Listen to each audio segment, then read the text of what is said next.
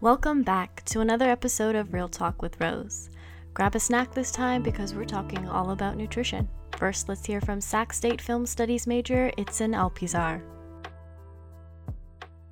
Well, in school, I really didn't learn about nutrition. I didn't study in United States, so in my country, we really didn't study about uh, nutrition or what kind of food to eat. That was kind of expected from parents.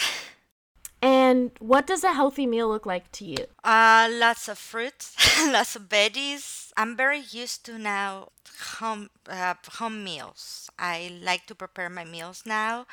I didn't used to, but I am trying to do it now with all the situation in the last year. Um, so healthy meals for me is more like a, a, meal that you can make yourself, that you know specifically uh, what are you using and that is fresh and the, the portions are small. What are some of your favorite meals?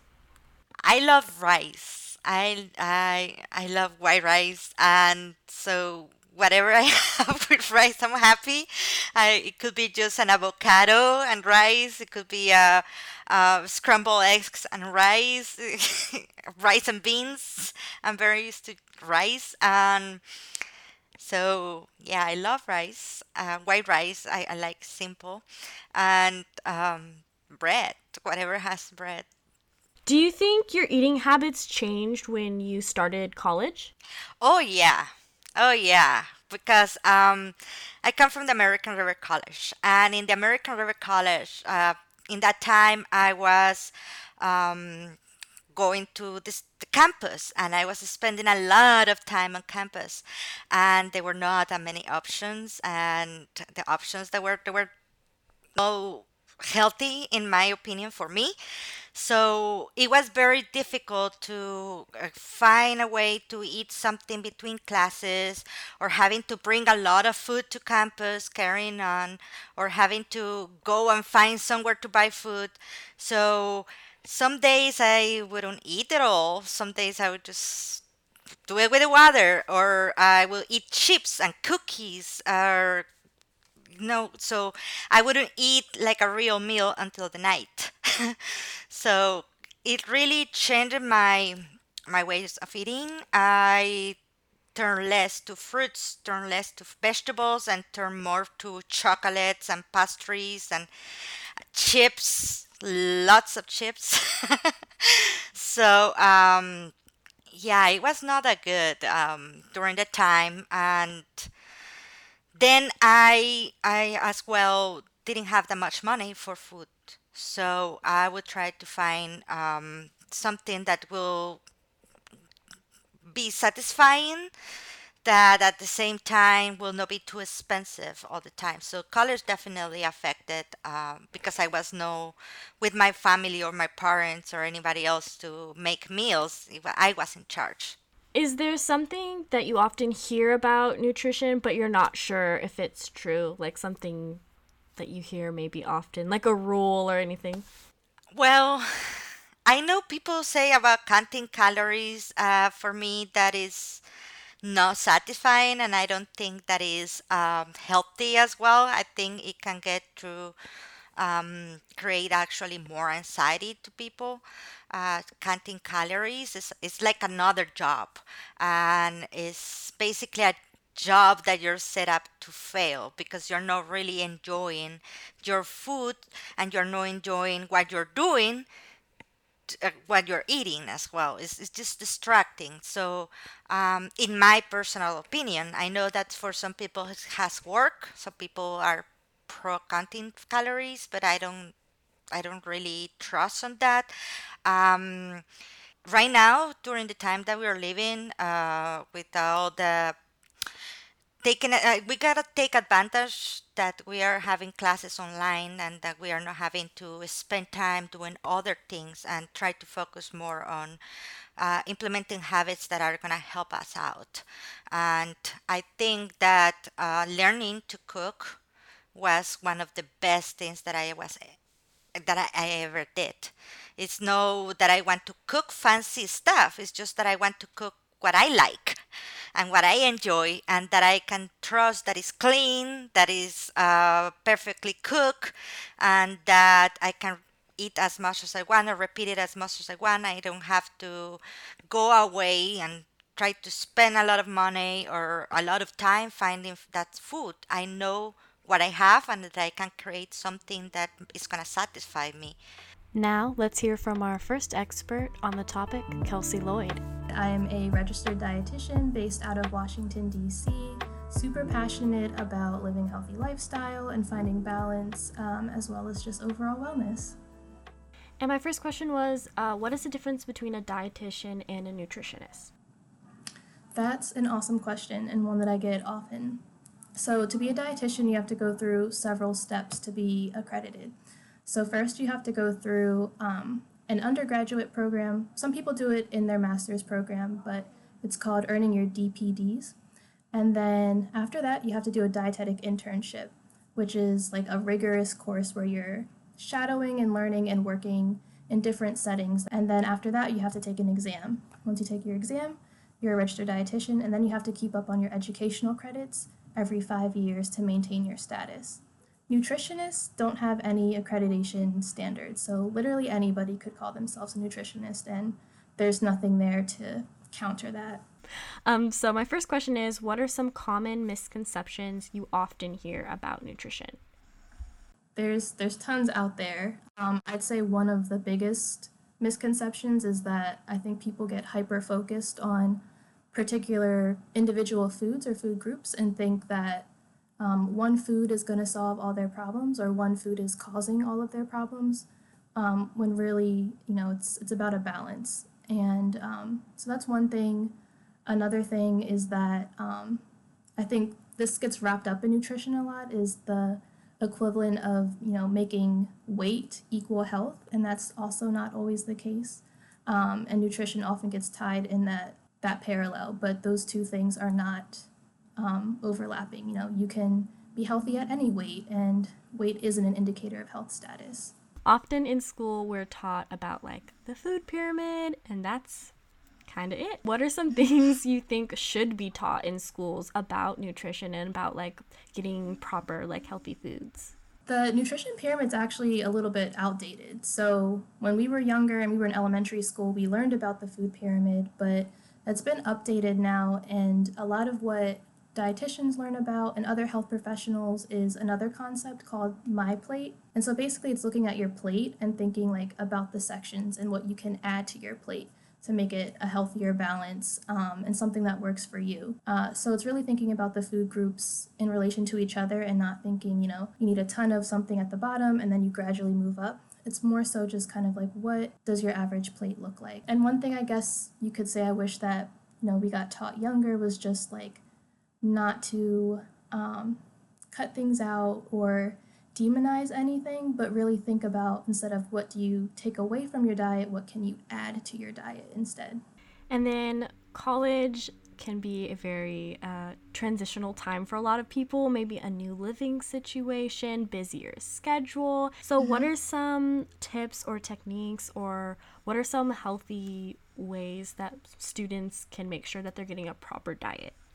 Right. So I think one thing about college is, you know, it's the first time you're on your own. Um, and it's really hard to think about all of the, your coursework. And then on top of that, like, how am I also feeding myself and nourishing myself and I'm on a budget. So, really, if you kind of go back to that my plate concept and think a little bit more about like, what do I need on my plate to make myself more satisfied? So, for me, I typically recommend that people have, um, you know, a protein, a starch, and a veggie at their meal. I think that simplifies it a lot. So, if you can just think about those three things, and I also wanted to talk about diet trends, especially on social media. We see a lot of like detox teas and like influencers promoting a certain diet, like elimination diets and stuff like that. What are your thoughts mm-hmm. on those sorts of trends right now?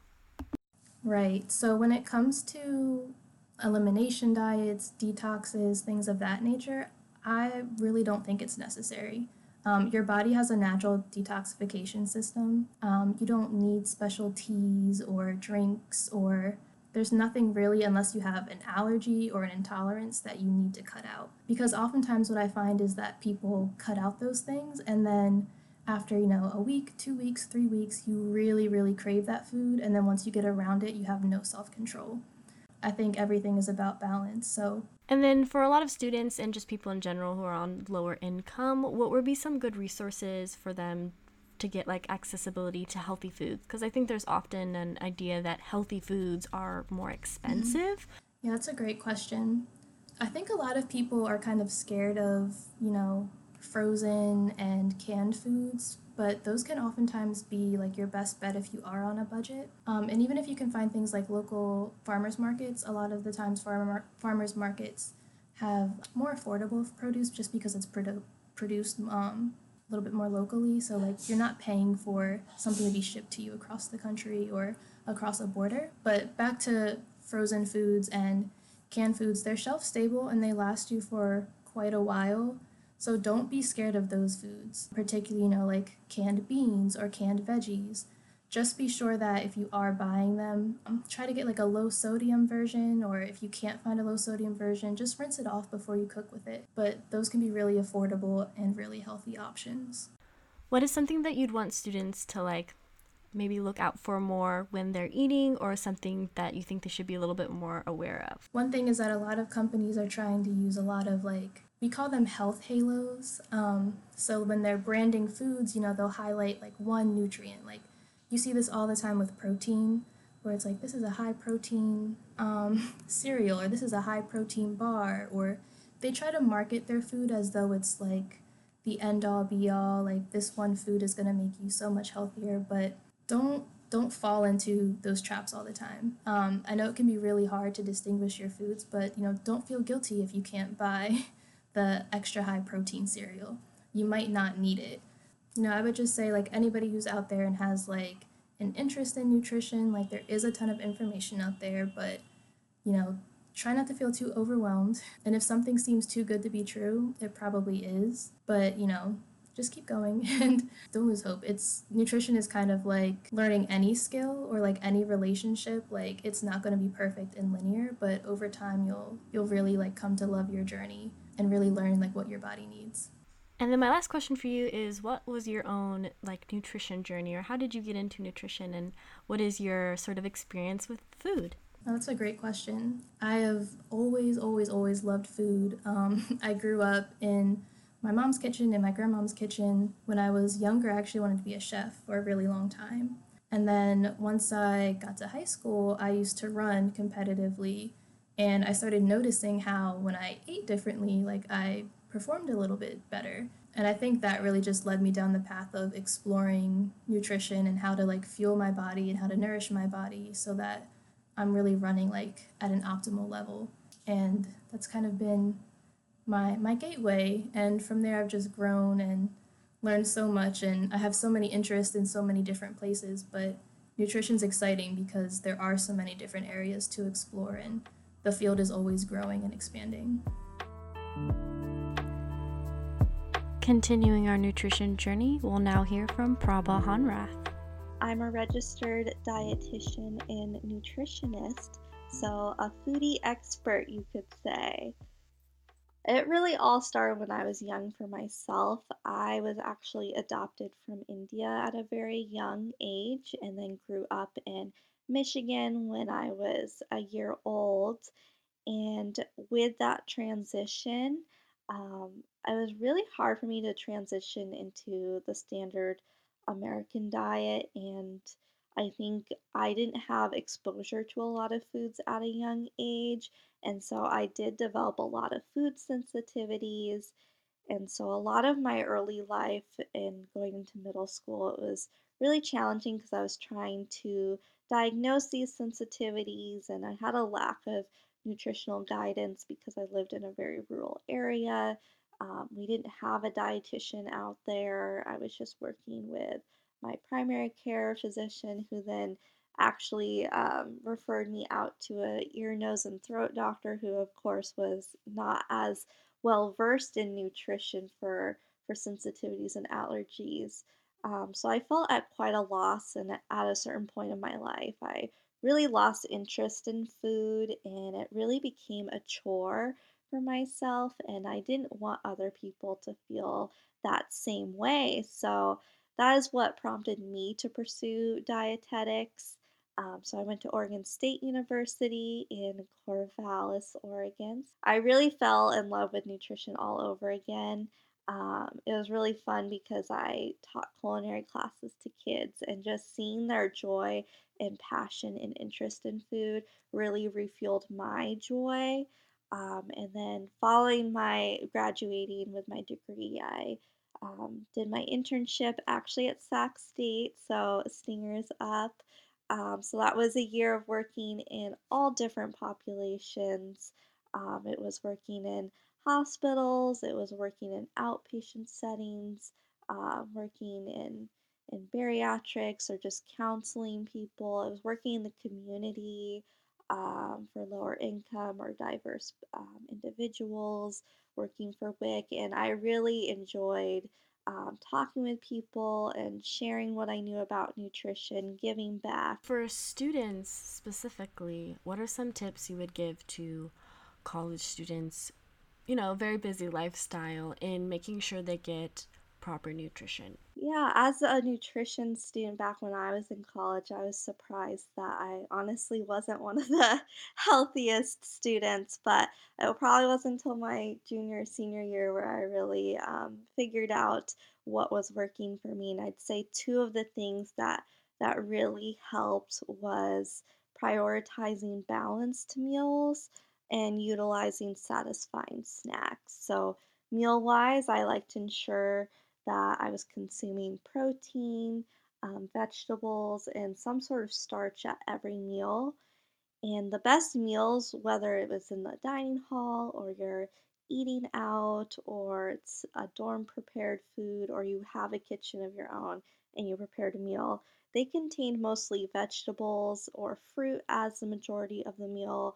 And then I'd have like a handful of protein and I would try to get a whole grain starch in there that could be like a whole grain pasta, maybe it's rice, um, maybe it's like couscous or some quinoa, maybe it's potatoes um, or corn or peas, some sort of vegetable that's starchy.